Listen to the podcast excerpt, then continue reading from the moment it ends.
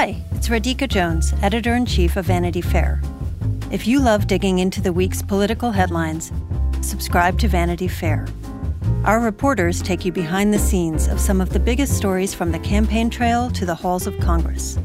Just for our Inside the Hive listeners, save 15% on a yearly digital subscription to Vanity Fair with promo code POD15. That's vanityfair.com, promo code POD15 for 15% off one year of all you can read, watch, and hear.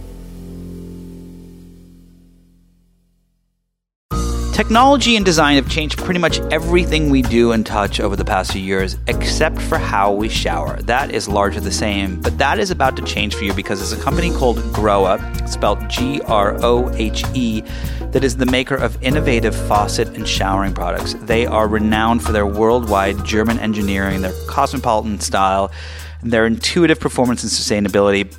Grohe products feel like they were designed just for you. Turn up your showering experience with Grohe Smart Control, the latest in shower customization technology. Smart Control lets you manage up to three bath and shower functions with one seamless control. You can declutter your shower wall and elevate your shower experience at the same time. They are fully personalized. It's literally like just this beautiful technology that you stick on your wall that actually changes your shower experience. It's got temperature and volume controls with the smart control. It looks gorgeous. It really changes the way you shower. Learn more about Grohe Smart Control at grohe.us slash hive. That's G R O H E dot US slash H I V E. Once again, grohe.us slash hive. Welcome to Inside the Hive. I'm your host, Nick Bilton. We have a special treat this week. This podcast was actually recorded in front of a live audience, real human beings.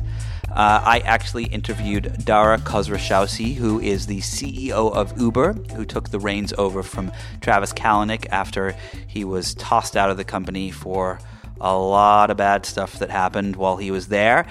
And we recorded this conversation in front of an audience at the Vanity Fair New Establishment Summit. We got to a lot of different stuff, including what it's like to take over from a CEO who has kind of left the company in a bad place, uh, how he plans to fix the culture of Uber, and what it's going to be like when automation takes a lot of jobs away from people who are currently driving for Uber. Stick around after the show because Jon Kelly and I are going to talk to each other about some of the things we saw at the conference, including a conversation that we both had with uh, Michael Avenatti, who is uh, Stormy Daniels' lawyer, and about the 2020 election. Uh, we're going to actually be posting a few different um, clips from the conference this week. Uh, so keep an eye out in your podcast app and you will see some pop up, some really amazing conversations with some really brilliant people. So without further ado, uh, let's go talk to Dara.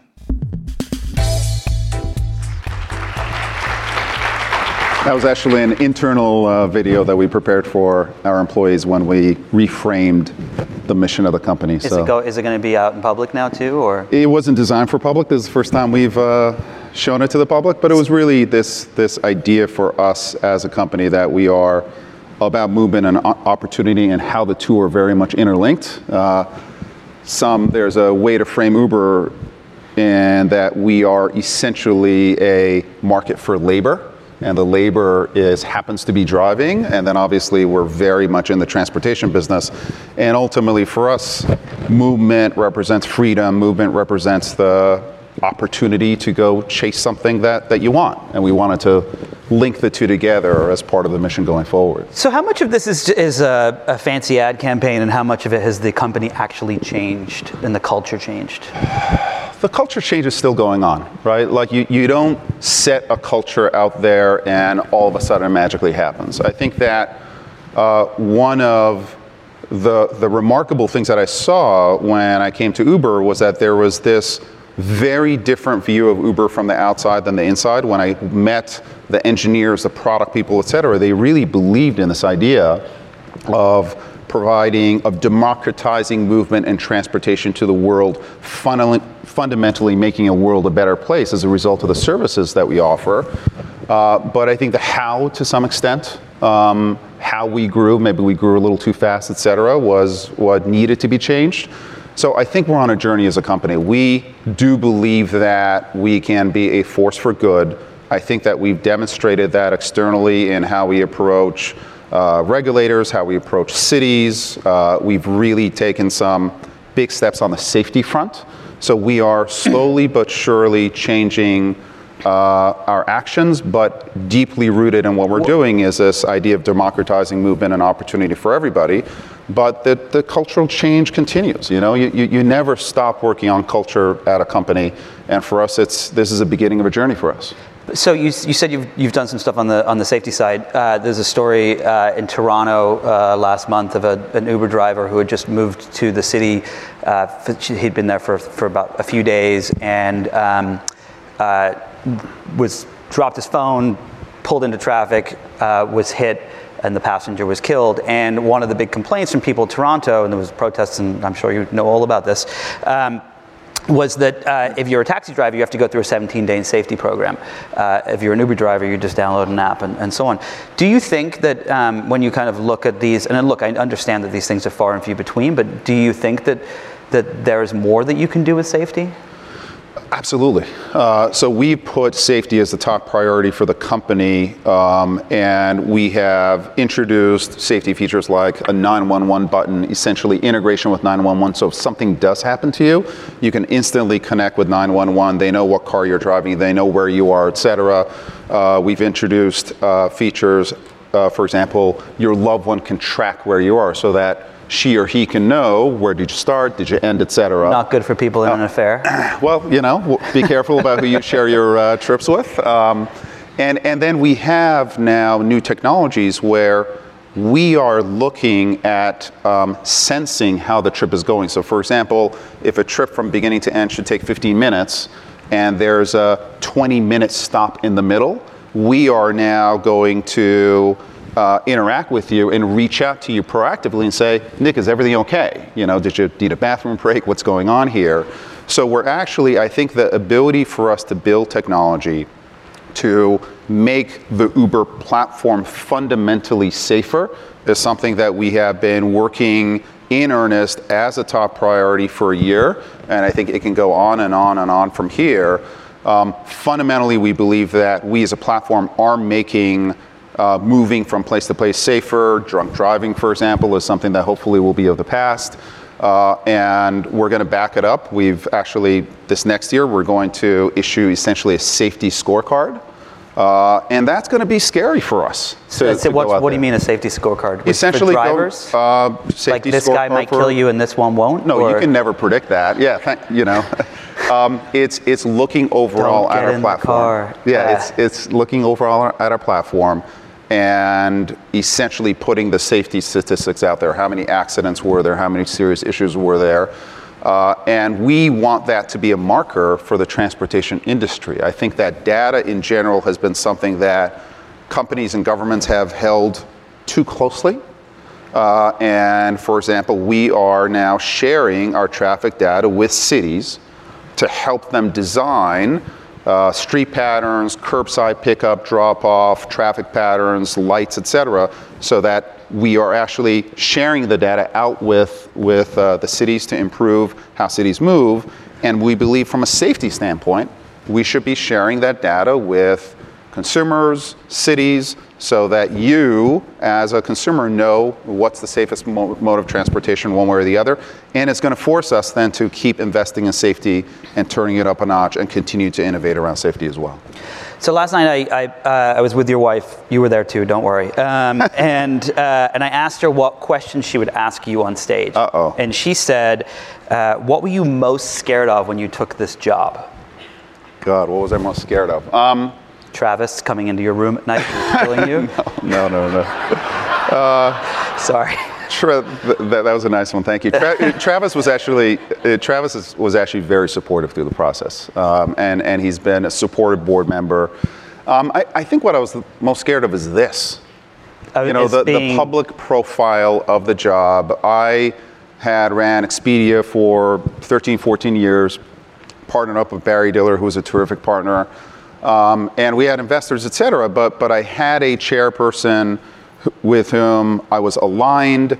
We, we went out and, and, and we built a company together uh, without the kind of public glare that we have now on Uber. And it was something that is, you know, it's exciting, but at the same time, you read about it uh, and you can imagine what it's like, but until you are in the seat, you, you really don't know how it feels. So, a, a, couple of years ago, you could have been in the audience, and I no offense, uh, but no one would have known who no you were. offense taken. Yeah. Uh, and now, if you type in uh, D A R in Google, it auto completes to your name, which I'm sure pisses off a lot of I people. I had no with, idea. With yeah. Dart things, and then there's there's YouTube videos that explain how to say your last name. There's uh, with thousands and thousands of views. Did you Did you watch one? I watched yeah. one because I still don't know how to do it, but. Um, uh, don't test me, please. Um, but uh, what, what, was it? What was it like going from like being? I mean, you, you know, you, a lot of people, a lot of, of well-known CEOs, they kind of get this gradual thing.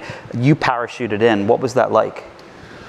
Uh, I'm still honestly getting comfortable with it. My my wife Sydney is kind of pissed off at me because when we go out to dinner, uh, I get recognized every once in Do a while. People so complain about their Uber to you a you lot. Know, most of them are pretty positive, and then there are a lot of ideas that come out.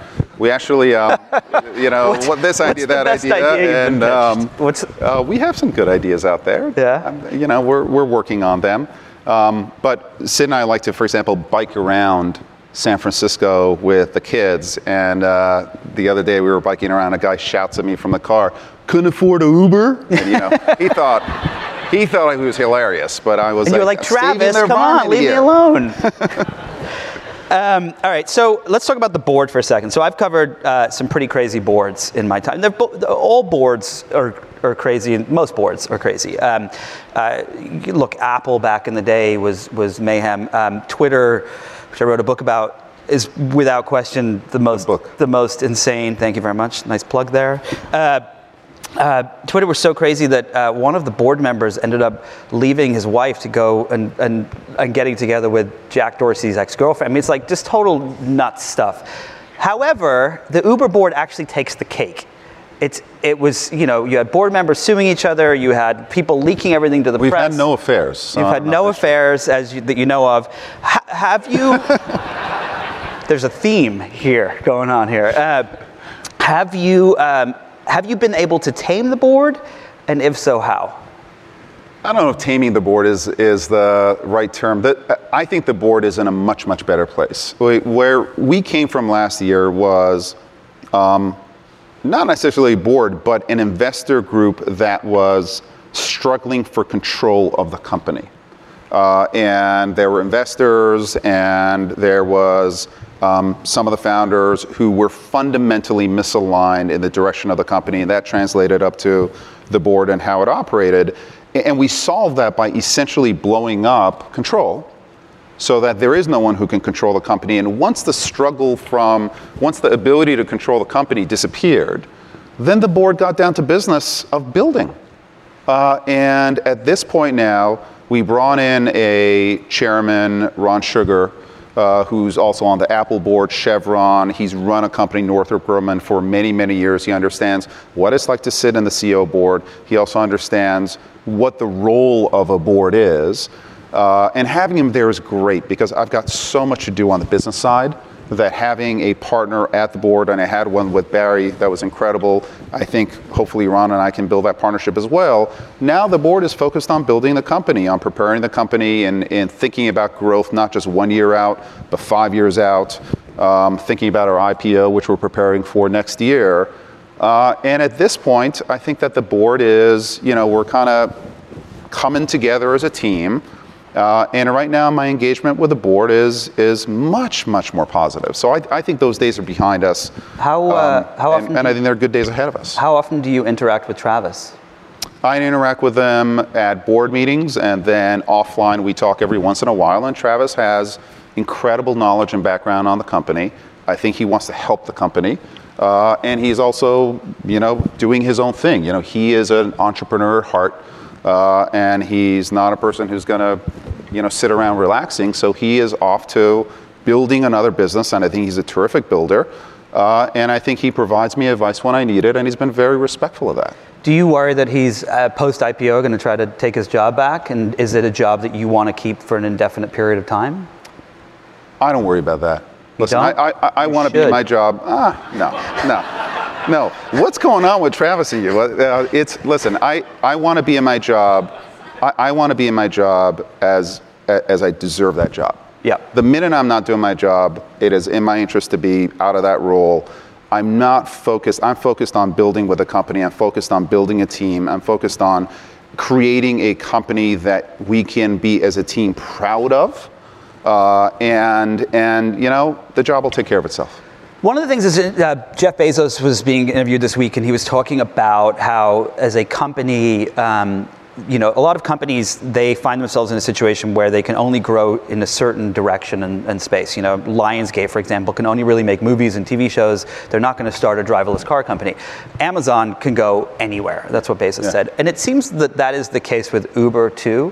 Where are some of the things that you imagine that the company will go, either pre-IPO, post-IPO, that are not just scooters or, or food, but something that that you know you haven't really spoken about Well, these scooters and food can be big, right? We, we suffer from having too much opportunity right now as a company, and we've got to pick our spots, and then where we pick our spots go in very, very heavy.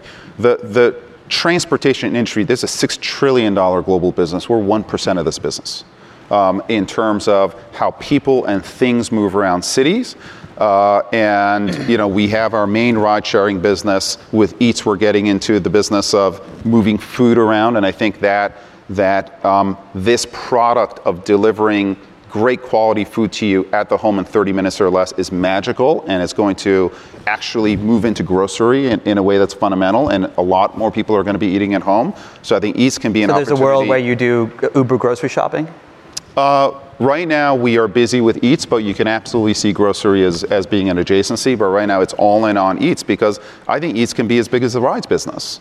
Um, but when we think about Uber right now, we're thinking about as much more as a platform. Really, you know, I've talked about our building the Amazon of transportation, uh, and that means our being an orchestration layer so that any way that you want to get a thing or you want to get yourself from one place in city to the other, we have all of the choices available.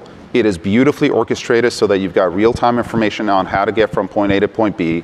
You can pay for it automatically, and you can do it all on the Uber app. And movement is something that you engage in every single day, three to five times a day. Eating is something that you do three times a day. So these are hab- habits that, that go very, very deep and someone needs to be the orchestration layer for people moving around in cities and i think that can be us and i think it's an enormous opportunity. It will be on the ground it'll be with people it'll be autonomous it'll be in the air uh, and eventually i think we have an opportunity getting into freight business as well moving things. So there's a there's a lot that we're doing and the real challenge for us is where do we focus and where do we partner So once you get your all your data and it's all working to move people around and then food around, can you essentially just take that data and say, okay, we're going to put it on freight and, and understand how that system works and apply it that way? Or We are building a uh, freight automated brokerage system essentially, uh, matching shippers uh, and trucks, uh, taking the middleman out, essentially giving more money either to the shippers or the truckers as well.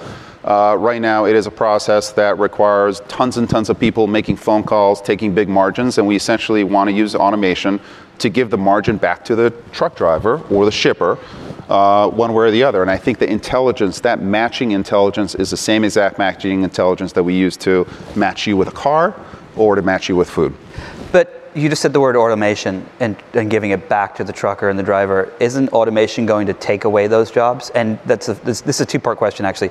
Isn't it going to take away those jobs? And A and B, are, you put all your automation on hold recently. So how does this all kind We of haven't come put it on together? hold. We put the testing, uh, the testing in the streets on hold until we know that our testing can be absolutely safe, and we expect to be on the road before the end of the year. But we, we've, I've got to know, the team has to know that it is as safe as humanly possible. I, I think that the drama around automation that the press loves to talk about is that machines are going to replace people, and, and I think that's, that's totally wrong. Really? I think, I think that the superior entity is machines and people together. You see it in auto manufacturers. Um, you know, autos actually, auto manufacturing is becoming more and more automated, but the, but the manufacturers that have gone all the way to automation actually have largely failed, and the ones who are augmenting people and machines together um, have improved. And actually, it's resulted in more jobs, but it's resulted in the number of parts, for example, in a car going from an average of 3,000 parts to 40,000 parts. So, automation, people and machines together, is the superior entity. And for example, as it relates to us, I think that for the next 10 years, you know, we're less than 1% of miles driven on the road. Um, as we build um, automation and self-driving cars, which, which will be in the road when they're fundamentally safer than human drivers, the cost per mile of our network is going to come down, which is going to increase the demand going into the network. And I think we will be 20 to 30% of miles driven on the road. And even in a, in a circumstance where we're 20% of miles driven on the road, we're 20 times bigger, even if humans drive 20% of the miles. And you want humans to work on the complex value added tasks, even if they, if they drive 20% of the miles, that's four times the number of driver partners than we have today. So automation builds businesses, builds new services, and people and machines are the superior thing. I disagree with you, but I'm going to leave it at that. Uh, time will tell. Um, I just, time will tell. You know, I mean, if you look back in history, the, the, the most tumultuous time uh, in history uh, from a crime standpoint was actually during the, auto, um, the Industrial Revolution because, and this happened over 120 years, there was so much job loss so quickly that people turned to crime and we now have Donald Trump as president.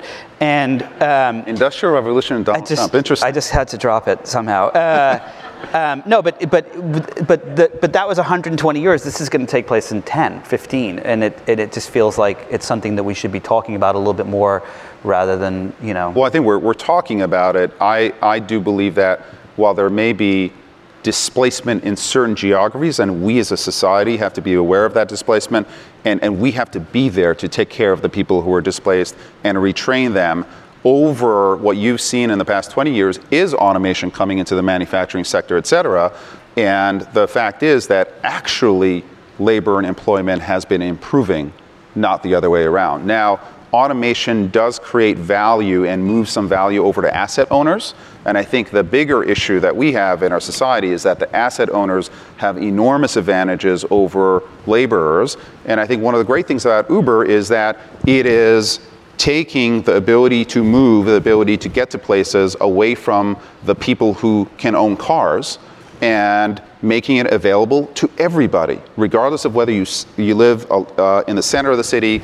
Um, we are making transportation available to people who live in the outskirts, to people who can't afford a car, and essentially that transportation as a service is going to move value from asset owners to laborers or people who can't afford to own assets, and I think that's a force for good.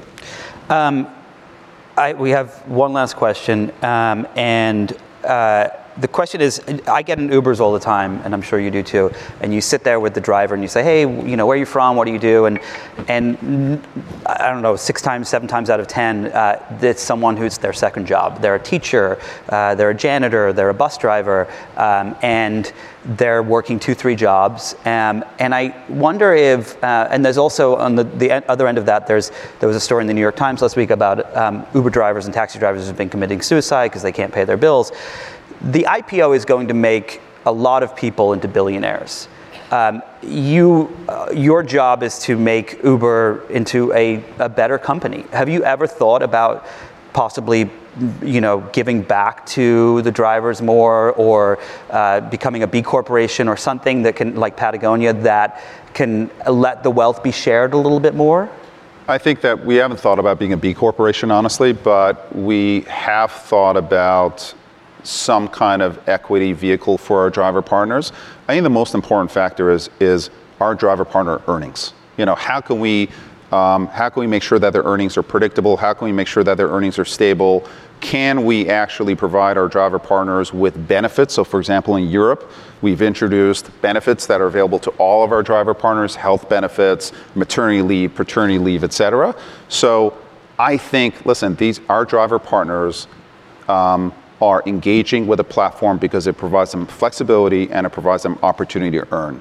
Um, I would love to, over a period of time, get them uh, coverage safety uh, and over a period of time improve their opportunity to earn, I don't think that an equity vehicle, you know, that's a temporal thing, right? It's like we've got to solve the structural issues there, and I think it gets down to earnings, uh, healthcare, et cetera. And I think those are the areas that we've been working on with some success in Europe. And I think we have our work cut out for us here. Cool. Well, thank you so much for taking the time today. Thank you very much. You're listening to Inside the Hive with Nick Bilton. So, one of the most used apps on my phone is not a social network. It is not a messaging app. It is not the web browser.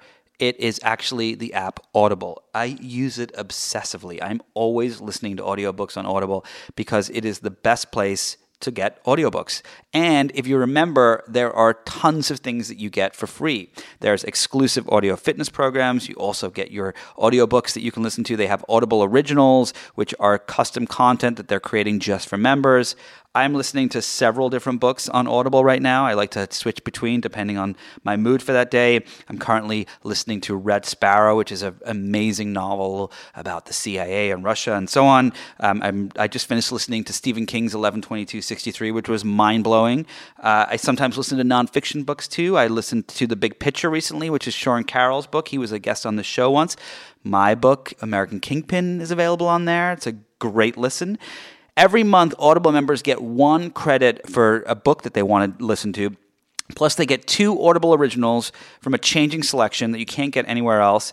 Plus, your book's yours to keep. If you want to go back and listen again, you can, even if you cancel your membership. And if you don't like an audiobook, you just get to exchange it.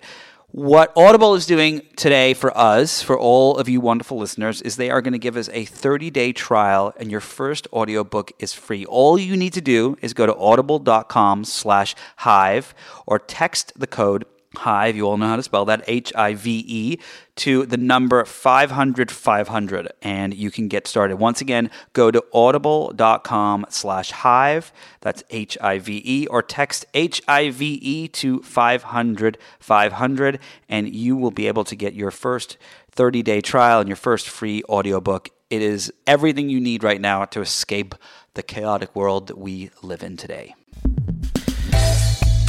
Welcome back, Jon Kelly. That was a um, an interesting conversation, to say the least, with Dara. Thoughts, comments, observations. You've been thinking about adultery a lot, Nick. I don't know. Maybe you're reading Anna Karenina again. Uh, no, I um, uh, he didn't. I don't think he was a big fan of my Travis questions, but that's the question everyone wants to know. You know, they they look at the theme in Silicon Valley of the founder getting kicked out and coming back triumphantly to to to to seal revenge. Jobs did it, Dorsey did it, you know, and Travis clearly wants to do it too.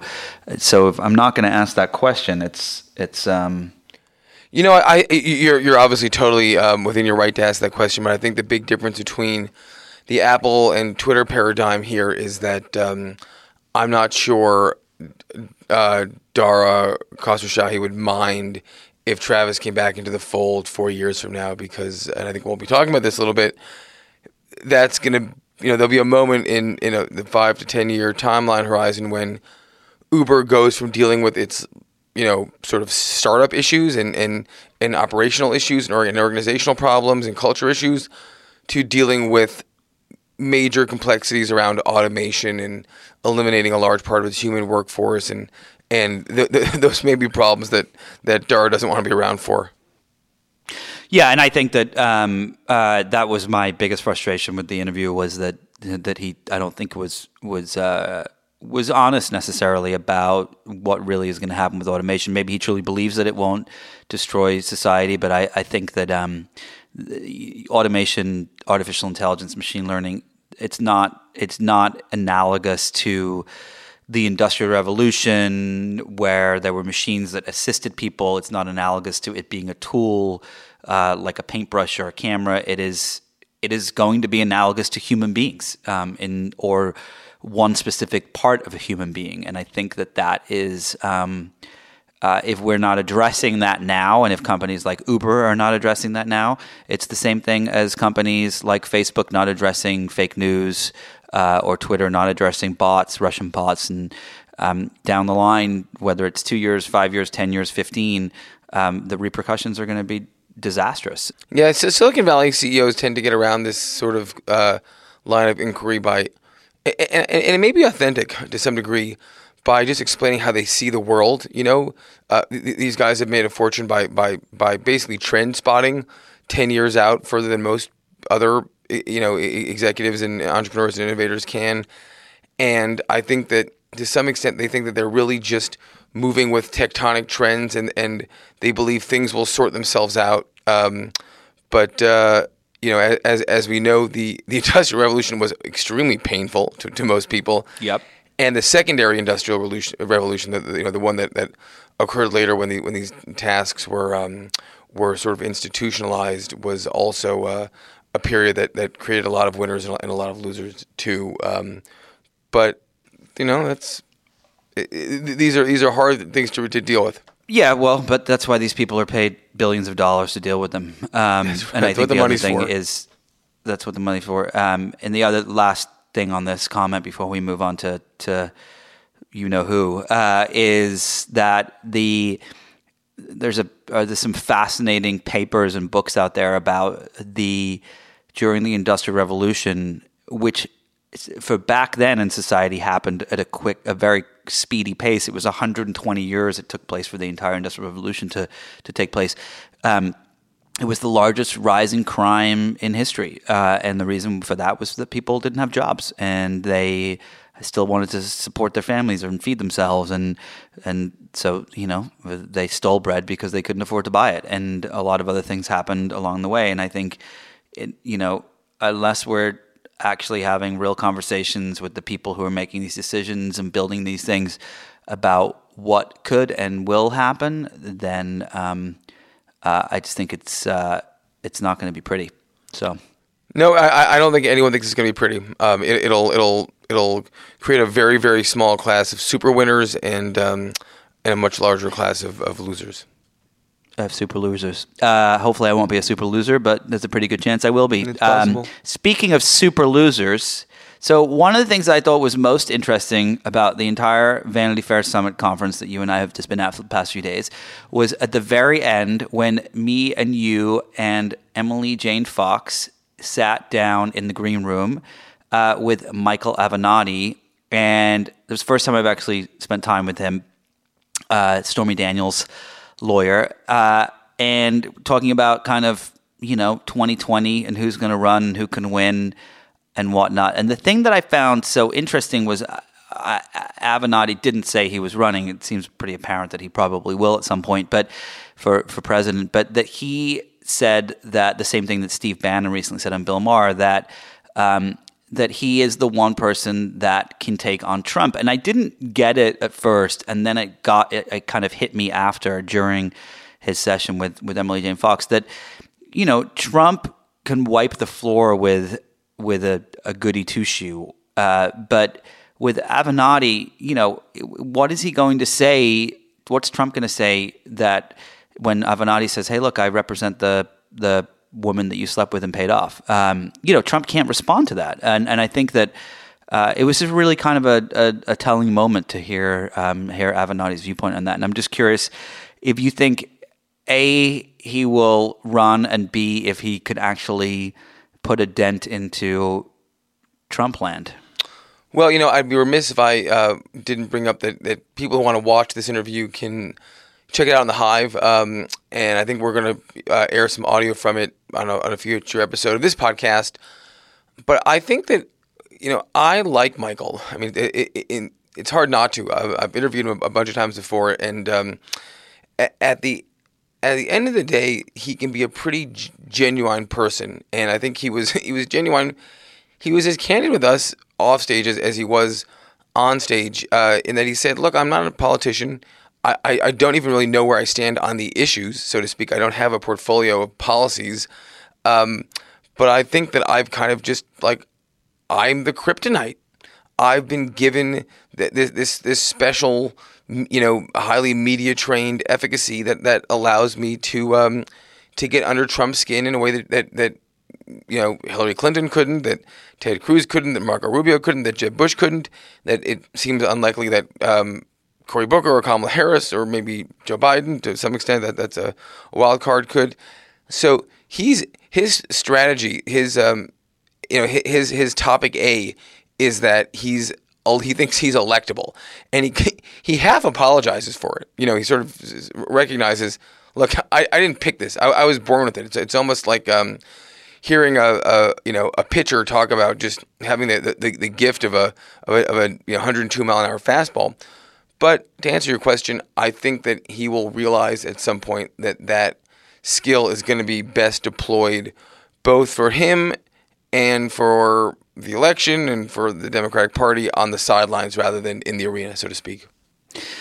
I see. I mean, I think he could be a very effective attack dog in the in the beginning. Uh, um, you know, if there's 27 people on stage and Trump is uh, attacking Kamala Harris, or who I don't think can win either um, in this climate, especially because you know the majority of people are not looking necessarily for the most um, uh, successful person to run the most the, the most uh, I mean as Avenatti said on, on stage you know Hillary Rodham Clinton was probably uh, the most suited person to ever ever run for president in the history of the United States. And um, and I think that uh, she wasn't elected because for a variety of reasons. And I think that what's interesting is you are going to need to have someone who is not the typical person who you would expect to run for president or even win in the same way Trump wasn't uh, in 2016. And and uh, and I think you know it, there's a world in which Avenatti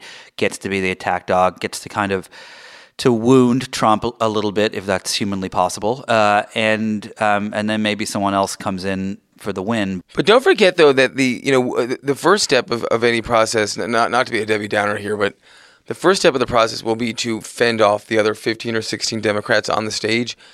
And while I yep. think it is a compelling talking point to an electorate to say, look, I'm the one who can beat Trump, so let's just cut the bullshit and get right there.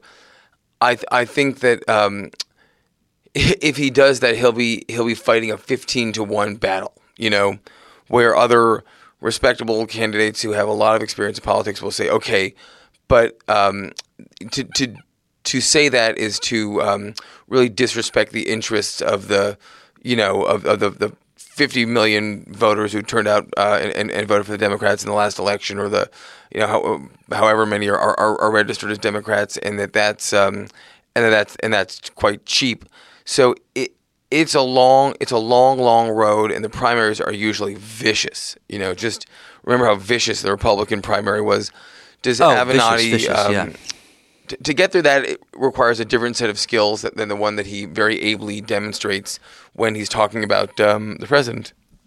Yeah, I completely agree. You're listening to Inside the Hive with Nick Bilton. I'd like to tell you a little story. There was once an attorney in New York City named Linda who transformed her hobby of locating hard to find items into a thriving luxury consignment company called Linda's Stuff. What was once a passion project is now a 100 person company in a 93,000 square foot facility. As a company specializing in high end previously owned goods, reputation is everything. Integrity and trust are a critical part of how the company operates. From day one, Linda has counted on PayPal to help give her customers confidence and protect her business from fraud, even when selling internationally, which can be a tad dicey, as you all know. She's counted on PayPal every single step of the way with her business. When it comes to growing your business, PayPal is your payments partner for today and for tomorrow. Visit paypal.com slash growth to set up your business account today. You can sign up for free. paypal.com slash growth look, we're we're 30 days away from the midterms, which will tell everything, uh, and then and then it's going to be the day after. It's going to be kind of guessing who's running and people announcing, and um, and uh, there'll be lots of lots of time for discussion about it. One one person who I hope is not running, for for God's sake, is is douchebag Kanye West, who was in the the White House this week, mm-hmm. and uh, a reporter a reporter actually said to to Trump, "Is Kanye West a future presidential candidate?" And Trump said he c- could be, very well could be, but he'd have to run in 2024. And Kanye got very excited, which means that Kanye, you know, probably wants more and more attention. Look out, Mike we'll Pence. Uh, I, th- I think Kanye is a potential ticket mate. I, I can only hope so. I, I'm sure mother would be very happy Mother, about mother that. will be happy. mother, mother will be so sad. Yeah. Um, uh, well, I think that uh, we should probably wrap things up. Um, anything else you want to talk about before before we let our listeners go? You know, um, the uh, my one observation um, coming back from the the VF New Establishment Summit, I'm just curious to get your take on this. Is um, Yep. you know, this was a year that it really did seem like everyone's kind of in competition uh, with with one another, no matter what business you're in, because we're we're kind of evolving from a, an age of, of purely paid media to one where everyone is is figuring out their subscription game.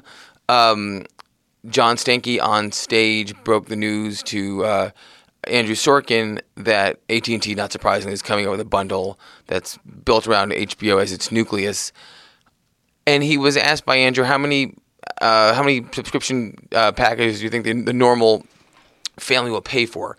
The assumption being that people will stop subscribing to like Xfinity or Optimum or Time Warner and start just picking the bundles that they like. And and Stankey said, I don't think it's more than ten. I think it's, but I think it's more than two. So he's he's got a, a, quite a bit of latitude there. How do you see this next phase playing out, Nick? And do you think that um, that the competition will extend not just between Disney Flix, which is the new Disney service, and um, whatever AT and T is doing, and Netflix, but also to like the New York Times, the Washington Post, to some extent Vanity Fair, which has its own subscription uh, metering business now. Do you, do you think that it's going to be a flattened playing field?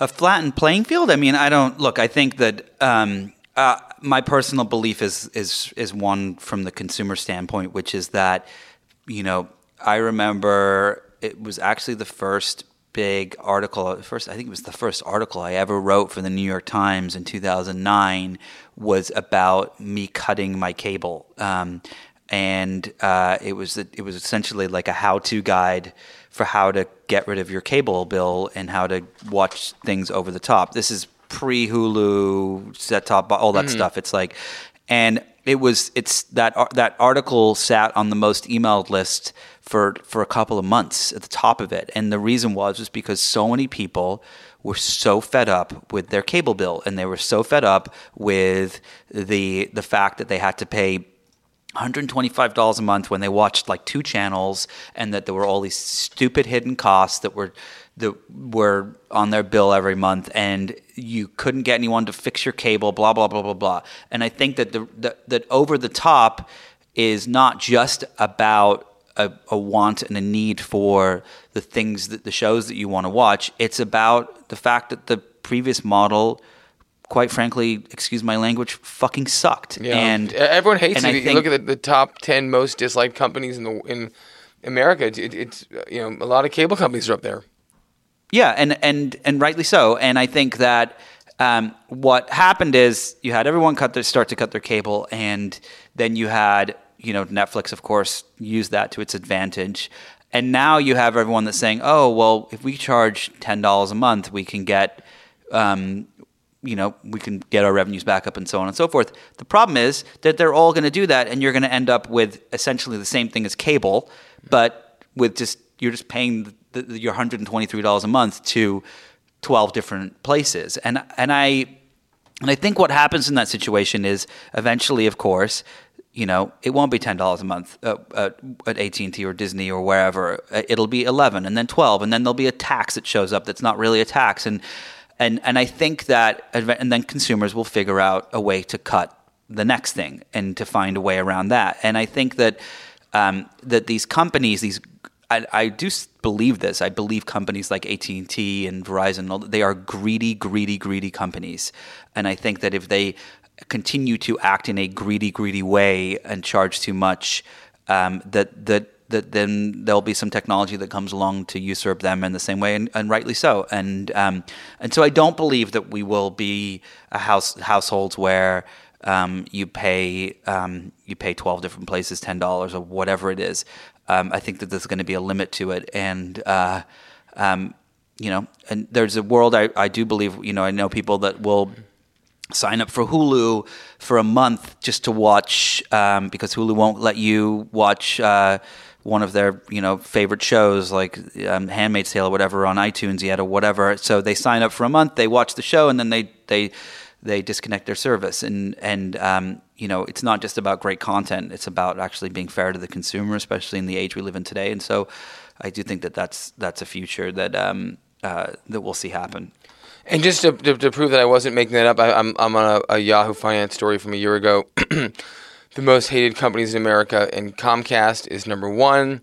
Then Bank of America, and then if you keep going down the list, uh, there's Facebook. Um, uh, Dish is on there, and you know, it's and, and then Charter Communications is number twelve. So it's um, uh, it's it's real. People, people, you know, people don't like paying one hundred and fifty dollars a month for for the you know for what you're talking about. Um, what, what interests me actually, I, I was uh, I came out of this all quite optimistic that that um, you know it, it seems like the I guess people pay what between ten and fifteen bucks a month for for um, HBO and for Netflix, something like that. Um, that's about what they pay for the Washington Post app, right? I mean, it, or, or it, it's um, it's it's interesting how the value um, proposition in this marketplace uh, works out.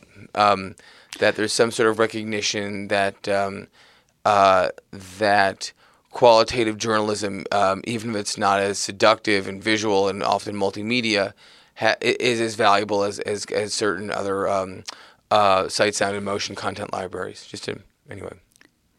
No, it's it's it, it is it's really fascinating, and I I um I just wonder if how this all nets out. I mean, I think that um uh you'll definitely the one thing that will come true is that you'll have more quality content for for more money and more um, and less quality content with less money or free or advertising based. I mean, Facebook is a perfect example of that. It's all ad based, and most of the stuff you see is just total crap. And and yet, you know, you pay for the New York Times, the Washington Post, Vanity Fair, and you see much higher quality content. And the same is true for Netflix. And I think that, you know, YouTube, the free videos that all these kids make are free, and they're not that great. And I think the question is, is do we find a balance somewhere in the middle where we're paying fifty dollars a month for the things that the media we want to consume, um, or you know, does it net out differently and we have to pay more or, or less or, or whatever? Um, the one last thing I do want to point out, actually, that I, I, forgot about that from the conference that I thought was really interesting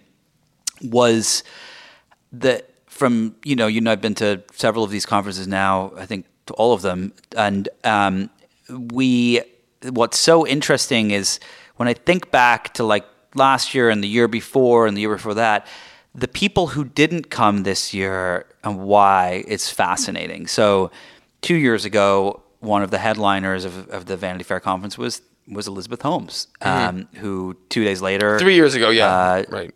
Uh, John Carreyrou came out and with his first article in the Wall Street Journal, and and and today um, Elizabeth Holmes is um, uh, still under investigation from the FBI and still, and the company has shut down and uh, God knows what she's doing. Uh, and she settled with the SEC and, and everyone kind of disbanded and so on. And, and then also, you know, last year Les Moonves was up on stage and he is now gone. Um, and there's a lot of people that I, when I think back over the years, who I saw at this conference and other conferences, not just this one, who were part who had been who've been me too'd, and it's so fascinating to see how quickly that happened and how effective it was. Um, uh, rightly so, and I. Uh, it just was. It was just like you know. It's like it'd be like showing up to a bar every day, and then uh, all of a sudden a few regulars stop showing up, um, yeah. and it turns out that they were bad people doing bad things. I thought that that was fascinating. You're right, and and and um, equally uh, uh, to equally prove your point, a year ago, Michael Avenatti was, was literally unknown. And, and now he's arguably the most, one, one of the, the 15 most recognizable people in America. Yeah, completely. Yep.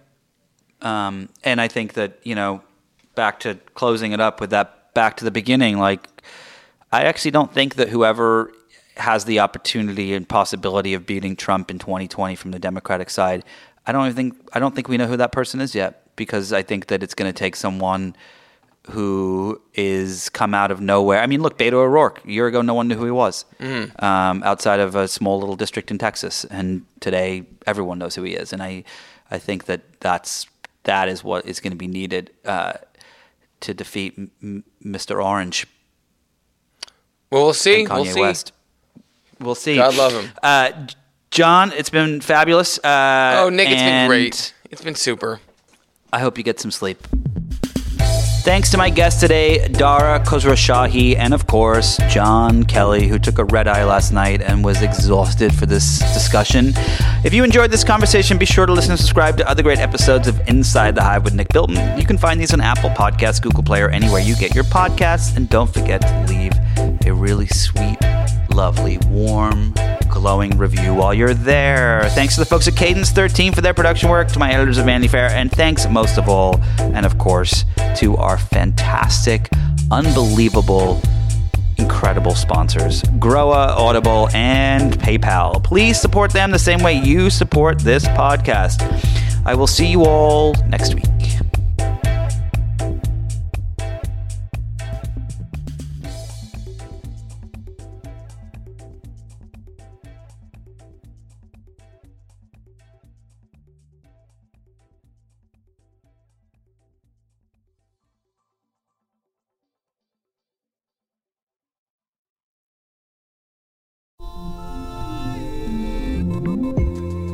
Come to the New Yorker Radio Hour for conversations that go deeper with people you really want to hear from, whether it's Bruce Springsteen or Questlove or Olivia Rodrigo, Liz Cheney, or the godfather of artificial intelligence, Geoffrey Hinton, or some of my extraordinarily well informed colleagues at The New Yorker. So join us every week on the New Yorker Radio Hour, wherever you listen to podcasts.